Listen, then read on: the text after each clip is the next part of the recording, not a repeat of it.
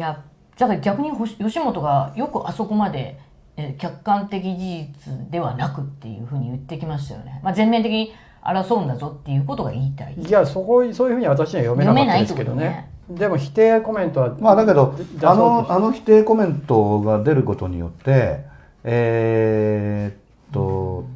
なかなかテレビでは扱いづらいっていうかね、うん、事実じゃないって言ってるわけだからそうそうそうそうだね、うん、週刊誌の報道に関して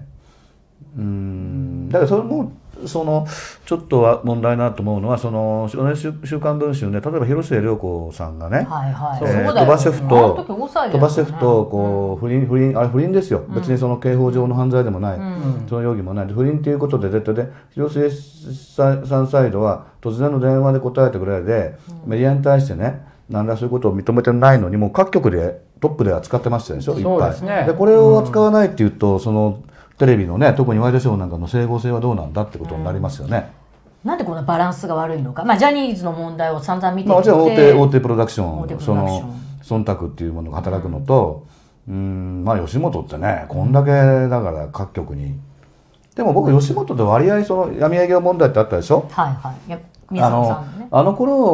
を考えると、うん、あのいやいやあのあのいろんなことは問題いっぱいあったんですけど、うん、闇営業自体のね、うん、闇営業のさらにその後の対応も、はい、いろいろまずいこといっぱいあったと思うんですけど、はい、その報道を封じるっていうあれはなかったしで、ね、その特に記者会見もあんまり、そね、そほどいいね、いい記者会見とは思わなかったけど、何時間も社長がちゃんと顔を出して。やったしそこはすごく評価できると思ったんですね。ね。でタレントさんたちも、あの時はあのみんないろんな意見をねそれこそ松本人志なんかがちゃんと自分の意見をワイドナショーで緊急にやって意見を言ったりとか割合こうジャニーズ問題に比べると、まあ、芸人さんだけあって風通しはいいのかなと思ったんですよ。ね、今回まだ、ね、起こったばっかりなんでね、ね、あのどうなるか分かりませんけども、うん、おなんか今までそうやってね発言してたんだから、こと自分のこととか、うん、まあ彼がねまっちゃんっていうか松本人志ってのはもう大御所中の大御所で、ね、だからその後輩がなかなかものを言うのがあのー、難しい、なんかちょっと以前でしたっけ？あのほら。えっと吉本を辞めた、えー、中中田敦彦かね、ね、彼が、あのー、YouTube で松本人志批判っていうのをして、ものすごくバズったことがありましたよね。うん、ね。あの時も本当にすごく YouTube で見られはしたんだけど、うん、芸人仲間からは やっぱりあの天下の松本人志をねあれだけ批判したっていうんでこう結構こう裏切り者扱いっていうか、うん、な。ったようなことを思い出されますよね。ね。でそこでじゃあどうやってそれできるんだ。なんか昨日の、えっと、爆笑問題のラジオでは、うん、なんか言ったんですか、うん、あの、はい、名前こそ出さないで、もうネタにしてたっていうから健全なのかなと思いました。よ TBS で。ねうん、だから、えっと、何でしたっけ、えー、名前は出さないんだけど、大変なことになったと。で、えー、っと、あの、多目的トイレのほら。ああ、渡部健さんだっけ？多目的。多目的トイレで。渡部渡部あ、また違った？いや、渡部さん。渡部さん。渡部氏が、健じゃないうん、彼を、彼をね。いや、多目的トイレは、やっぱりひどかったな。高級ホテルだよとかなんか言ってね、うん、このことネタにしてたっていうから。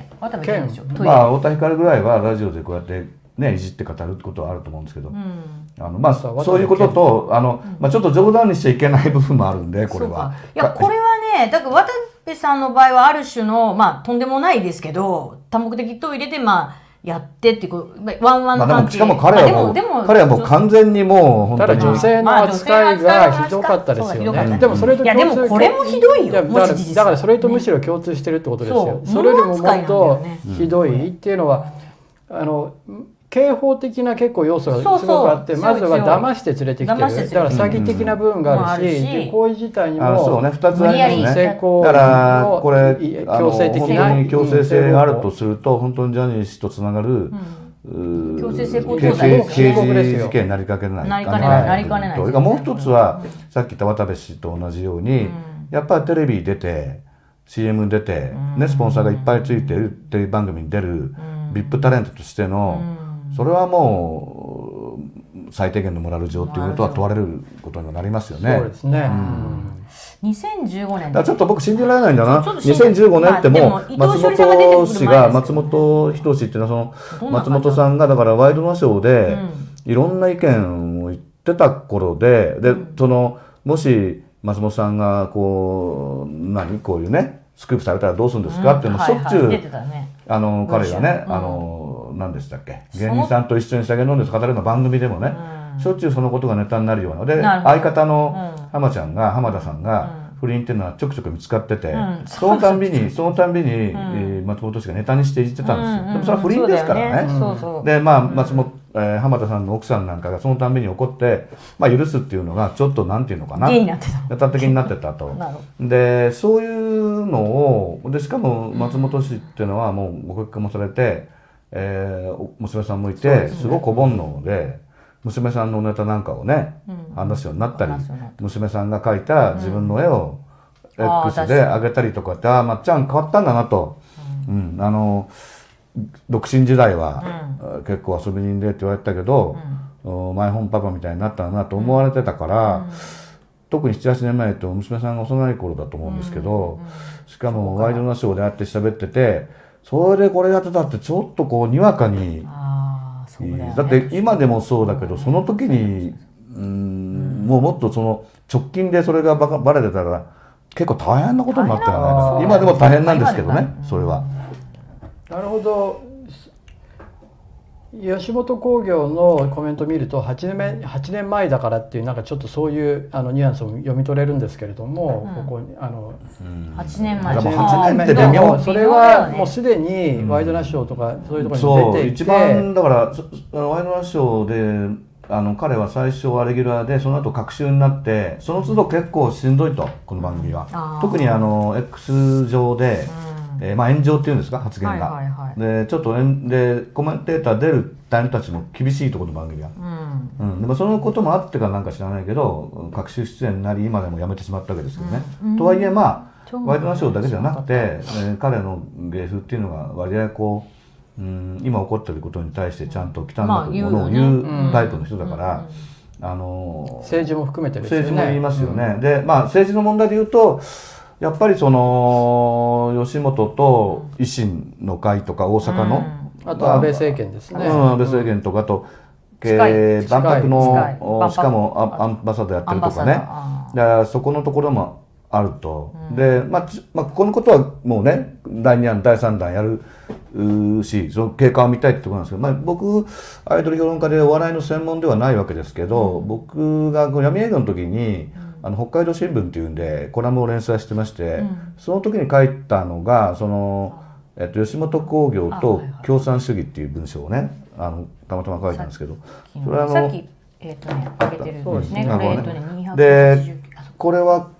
あの吉本の吉本の起源で、ええ。ね、あのー、どういうことかというと、うん、こうまああのこういうね、はい、えっと、富岡妙子さんっていう詩人で、えー、作家で評論家の方の漫才作者秋田稔って本があって富岡さん今年亡くなられたんですよ確か春に88歳だったかな。でこれがえー、っと、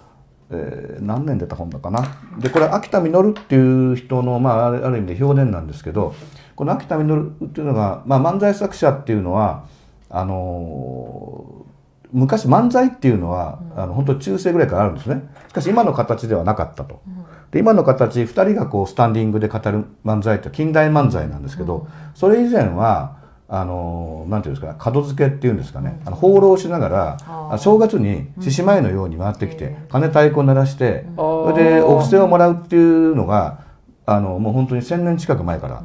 関西を中心にあるあとあるいはあなんだろうな全国にあったんですね。でそれが近代漫才、えー、つまり100年ぐらい前ですよね。でその時に、えー、2人がまあ、えー、エンタツアチャコとかね、えー、秋田大丸ラケットとかそういう人たちが2人が立ってやると。でその時にはあの今でもいるんですけどあのいあの、えっと、コンビが全部ネタを考えるだけじゃなくてネタを考える人がいるんですね。漫才作者。っていう作者がいる、うん、今でもいます、でそれ吉本興業に所属していたと。その一番最初の初代漫才作者って言われる人なんですね。この秋田稔って人は。で円達さんにこう見込まれてえっと、その吉本興業に入って、でそこで作者になると。しかしこの秋田稔って人はもともとはあの東京大学で、えー、新人会、うん、以前僕が出た時の話になりましたけど、うん、鍋常さんとかあの堤誠一とかね。あのいわゆる、まあ、福田武雄さんとか一種の、まあ、共産党直下の学生組織なんですよね。うん、その新人会出身でで彼は共産主義者で、うん、えー、工場労働とか組合行ったりとか、うん、そういう活動もしてたんですね。でそこから関西に流れてで漫才の作者になってで70年代終盤に70代で亡くなると。要は。でその彼が彼が亡くなった会師匠の会っていうのかな？そこから実はあのいわゆる1980年代につながる漫才ブームっていうのが始まると。そのきっかけになった。で僕は何を言いたいかっていうとあのまあこれ体に工人っていう評価が言ってるんですけど、まあ、この本について、えー、富岡妙子と語ってるんですけど漫才って対対話ですからね、ダイアローグだからね、もう弁証法だってわけですよね、要は。でそれはこの間ここに松本博さん出られたと思いますけど、はい、まあね別に日本に限らずですけど世界のそういうお笑いとかエンターテインメントっていうのは権力から権力をからかいね。で、ね。うん、でその種のものがもともとは実は吉本興業を作った人が共産主義者だったっていうところ。だから戦前に実は漫才学校のようなものを作っていてで NSC っていうのは戦後できるんですけども、これのもう元々の発想は秋田稔が作ったものでで NSC が、えー、1970年代後半かな、作ったものの第一期生が松本人志と、あの浜田さんっていうダウンタウンですからね、あの実はあのそういう血脈があるはずなんですけど、あのこのあの闇営業でこうなった時にいや秋田稔が存命ならね、うん、ちょっとさぞなんだろう嘆いてるとこじゃないかなというふうには思いますけどね。うん、闇営業の時はあの松本さんはどういう批判をしてたんですか？それは、まあ、ある種ネタにしつつ宮古いやいや結構真面目に真面目に批判語って。た、うん、だからこう、えっと、ワイドナショーっていうのの緊急で、あれ収録でやってるんですけど、突然その自分がしゃべる松本動きますっていうね、うん、ツイートがものすごく評判になってだから吉本が一番、ね、一番の VIP の人だからこれは捨ておけないと、うん、要は、うん、でどういうことかというとその彼彼らの処遇の問題だけじゃなくて、まあ、あの頃その契約書もないと、でもの,、えー、なものものすごい数なんですよね。でその体制がどうなのかっていう話から始まって、それは芸人の声を、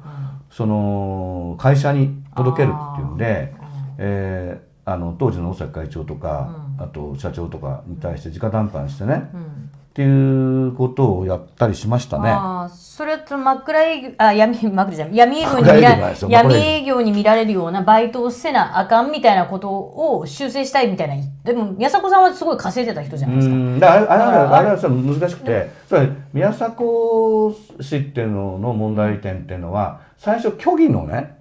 あの、ね、あれをしてしまったわけですよ。よね、要は、単に単に闇営業自体をだったらあんまりこじれなかったんだけど、うん、一回こう金はもらってませんって言っちゃった後に、うん、事務所の対応も、ま、確かにね強圧的なところもあったし、うん、まずかった部分あるとは思うんですけど、そのだから事務所的にはこれはもうかばえないっていうか、あのそう闇営業そのものだったらね、あの謝罪すればいいんだけどそのことに虚偽があったっていうようなことだったと思うんですよね、うん、そこは。ここにね先ほどおっしゃったところで、うん、37年だから昭和12年秋田が創設した漫才学校こそ吉本総合芸能学院 NSC の、うん、えー、起源である起源であり NSC の第一期生からダウンタウンが誕生して現在の吉本興業の優勢を牽引した、うん、近代漫才の創始と吉本興業の各、えー、変革期に一人の漫才作者共産主義主義者がいたと、うん、秋田稔の魂は今日のに吉本のお笑いプロレタリアートの法をどう見ていることだろう。ちょっとうん、そうそうそう、うん、だからうん。これがだからあの闇営業の時だったんですね。ア